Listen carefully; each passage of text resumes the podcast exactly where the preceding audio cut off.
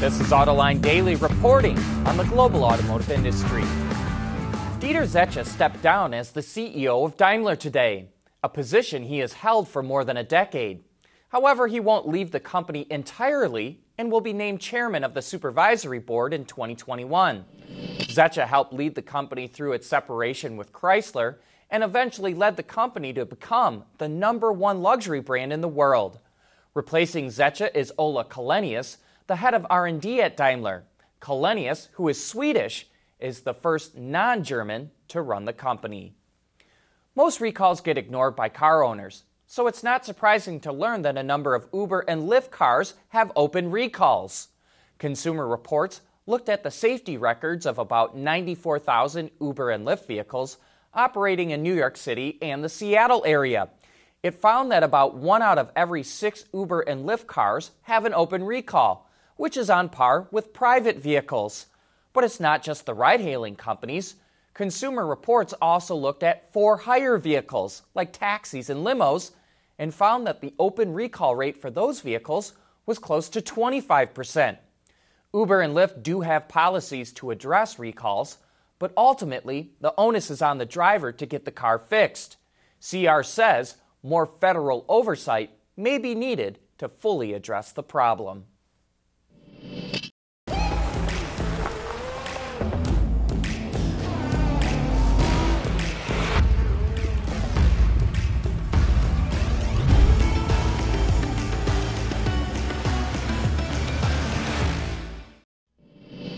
Toyota's front ends have gotten, shall we say, more expressive in recent years. But nothing in North America compares with the Granvia that will launch in Australia later this year. It's an eight passenger luxury van that's based on the all new HiAce platform and features what looks like very soft leather seats. And believe it or not, there's actually a Lexus version called the LM that has an even more radical front grille. We'll let you soak that up for just another moment. Okay, and if this is your sort of thing, may we point you to the Toyota Esquire to help feed your appetite.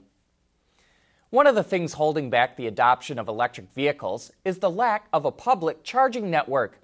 That's why EVgo, which operates the largest EV fast charging network in the U.S., has teamed up with Chevron to install chargers at several of Chevron's gas stations in California.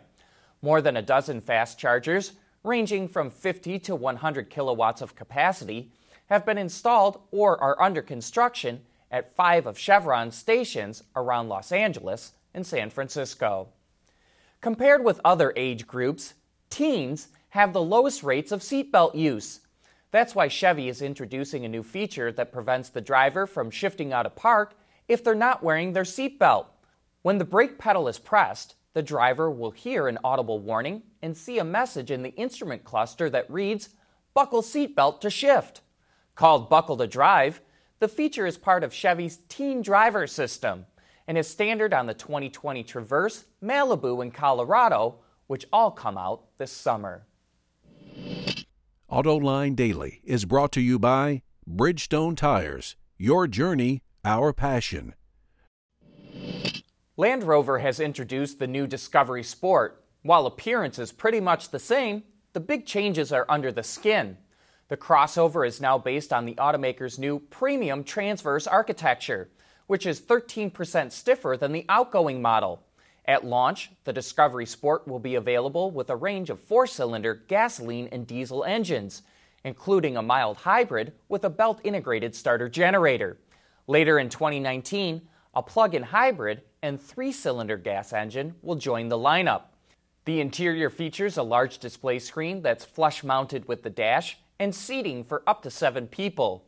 Pricing in the UK starts at 31,575 pounds, which is a little less than 40 grand.